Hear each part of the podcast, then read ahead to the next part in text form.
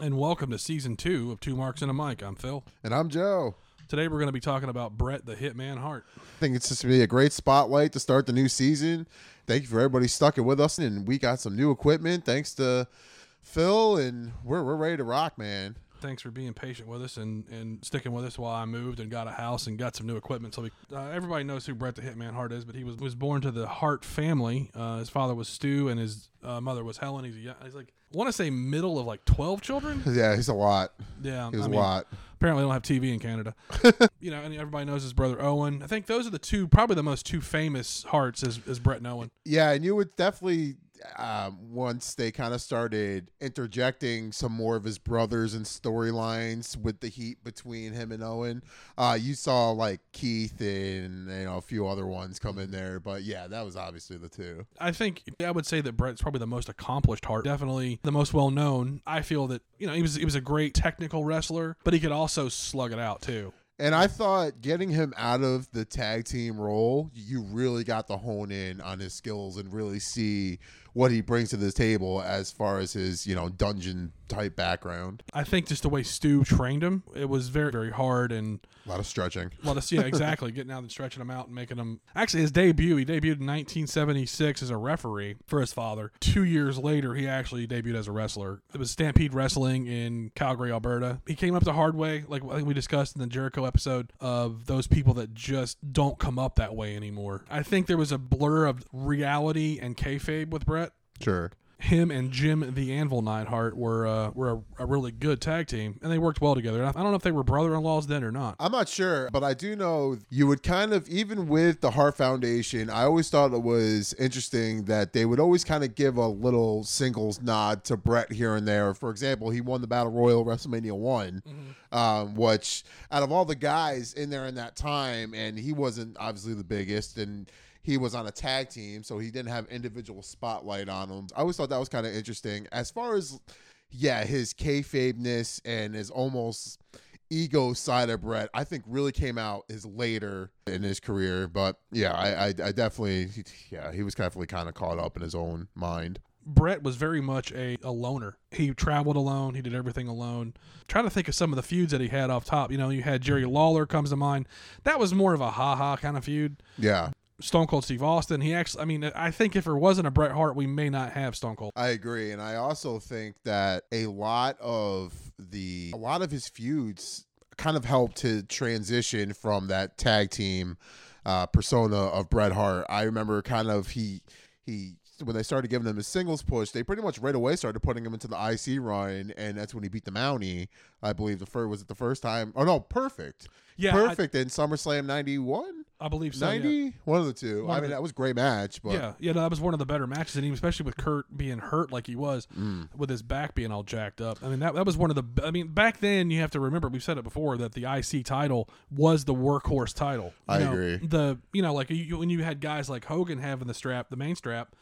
Uh, you know he was he was mid carding it because he wanted to get back to the hotel before they quit serving room service because he couldn't go out to eat. You know what I mean? yeah So- the, the ic strap is definitely the other guy title And in my opinion, yeah, the the WWE or WWF title back then was for the main event guy. If you were a true worker, I felt that you, you had to have the IC strap first. I do agree. And so a lot of the IC titles he had, you know, with with Perfect and then with Mountie and Piper and I it's just he, by that point there was so much heat coming off him that it was an easy transition going into the heavyweight title, which at that point you know, they, he was probably one of the more smaller guys to hold it at that time. He beat Ric Flair for it, you know, and I guess for after that point, it never stopped being real for him.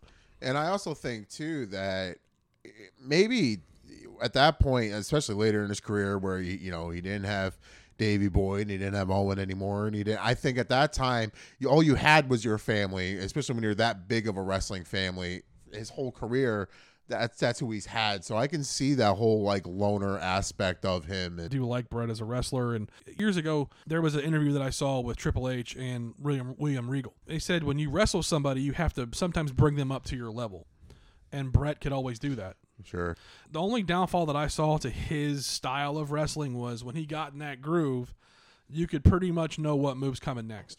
Whether it be a side Russian leg sweep, the elbow off the second turnbuckle, uh, uh, the backbreaker. And and the same thing with his with the way he sold bumps too. You Mm-hmm. know when so he took that turnbuckle, he would take that turnbuckle hit. when he would do that chest first turnbuckle, Yeah. yeah. that was I don't know how he didn't crack something doing that. Insane. Yeah, insane. I've liked um obviously his his feud with Owen was was pretty nuts. And I guess when you see hindsight 2020 now and you look back 30 years later of what they were doing at that time, you know, I mean, it's uh, the average person at that time. It could almost look like even though Bret was in the in the main event at that time, it still was two quote mid carders, you know, having a feud. And if you look back now, I mean, it's just tremendous. Some of the stuff they're putting on. Their even their their cage match they had, you know, at uh, was, I just- watched it too. Um, SummerSlam? SummerSlam, yeah. They had, and it was it was awesome. I mean, so one one of my favorite feuds of his for sure, besides Stone Cold. Well, let's see. And the other thing is when you have your actual biological brother across the ring from you, you Yeah. know the trust is 100% there. So you don't have to necessarily worry about is this guy going to take care of me? Is he going is he trying to sabotage whatever, you know what I mean? So being able to have your your flesh and blood across the ring from you has got to be a great help. And those two always knew where they were in the ring at all times. And you always see that individually with their own matches as well as with each other. I mean, they always knew where they were in that ring. Their match at WrestleMania 10, phenomenal. Um, the Iron Man match with him and Shawn Michaels, that had never been done before. So that was a first. Granted, it wasn't necessarily like the, the fast paced kind of match. It had its moments, but when you're going for 60 minutes, you really need to pace yourself. It was a good match. You know, it was just something for something different that Vince could do to to draw people. I definitely think that, um, especially, I remember watching it and thinking that this definitely isn't delivering in the wow department. But as if you look back now, as far as bringing, adding to their feud, as far as having a draw, a zero-zero draw at the end of a 60 minute regulation, coming in with the extra overtime must be a winner, yada, yada, yada. But to mm-hmm. have that draw of 60 minutes, almost like, hey, these are the two best guys in the business who can't even beat each other in an hour. So, Right, and that was another point that. but it was lackluster for sure. Yeah, well, I mean, and that was the thing is it was a pure wrestling match, mm-hmm. so there wasn't a ho- lot of high spots. It wasn't like a Young Bucks match, For sure. you know, where it's Spotomania. You know what I mean? And Right. just- so I, you know, and, and and that's no disrespect to the. Actually, it is disrespect to the Young Bucks. They suck. Hmm. You know, but like I said, it was a pure wrestling match. But that truly, I think that was the the spark that started the fire of of their hatred for one another. But it depends on who you listen to. If you're Camp Michaels or Camp Hart, you know, it was Shawn started it or then Bret started it. You know, it doesn't really matter because it's all dirt sheet Uh, yeah. but now they've buried the hatchet. You you pick who you like, and then you go from there. This isn't Dark Side of the Ring. especially back then it was from looking at it then when it was happening it almost looked like michaels was the dick. But then if you look back and you're just like well i mean at the way the whole wrestling business is it's like hart was kind of being a, a dick. And I, I you also i understand that maybe you know where bret didn't want to drop the belt in montreal and whatever. Um I, whatever.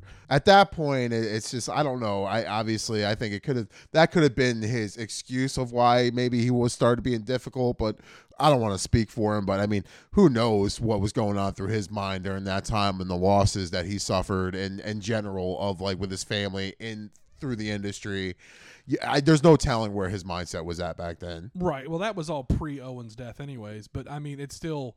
It do, I'm sure it didn't help his decision at all, whether him staying or leaving. I mean, he was gone by the time that happened, anyways. But um, we'll touch on Owen's death here in a minute. Actually, you know what? We'll save that for a whole other episode. Good to go back a little bit. You mentioned his uh, his match with Roddy Piper at WrestleMania eight, one of my all time favorite matches. 'cause Yeah. they, they were friends. They know each other for a long time. I know. Anyways, after the um, the Montreal Screwjob incident, um, he decided he was going to jump ship and go to WCW. He did, and it was even worse than his time in WWE.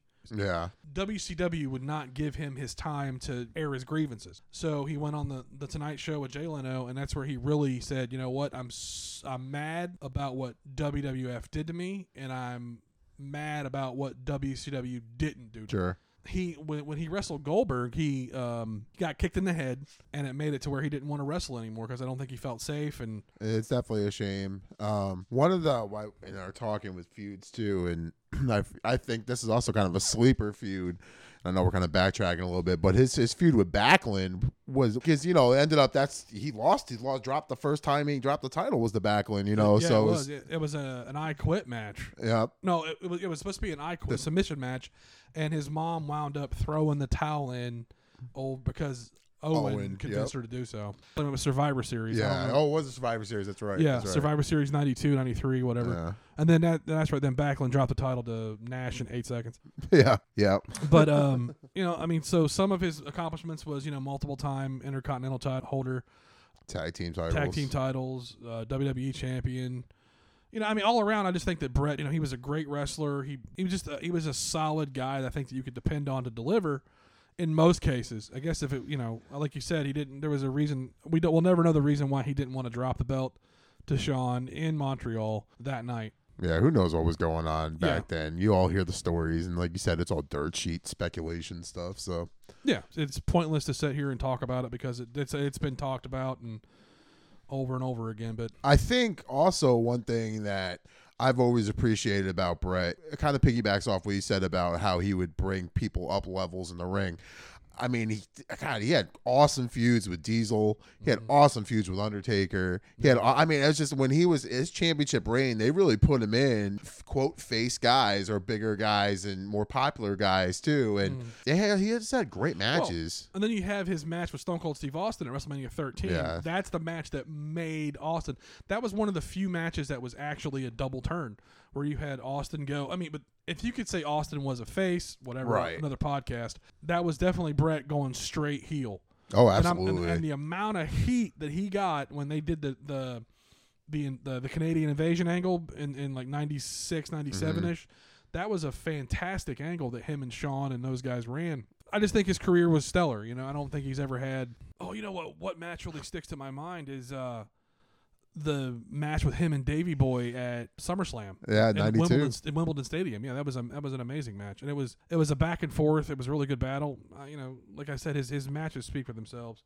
And there was so much hype going into that because that was kind of still the era of the four pay per views a year era. So you had huge build up coming out of like Royal Rumble time into SummerSlam when they announced that SummerSlam was going to be at Wembley, and I feel like for months they just played it as the big feud. I mean, you you would think you have the IC strap is going to be the main event of a SummerSlam because of just the magnitude of the two guys that were in there, and Right. obviously Davey got the push for where it was. But that that, that match was awesome. He also uh, was '93 King of the Ring, the first time they did the King of the Ring.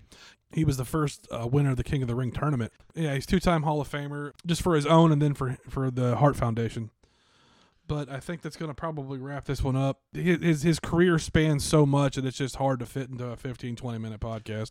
Yeah, I agree. A- And um, everybody knows Bret Hart. But yet again, thanks for sticking with us, and uh, we'll try to crank these out a little bit more consistently. And if you got any questions for us, you can email us at two marks and a mic at gmail, or you can uh, hit us up on Facebook, Twitter, and Instagram. We're thanks. all over. Yeah, thanks for listening.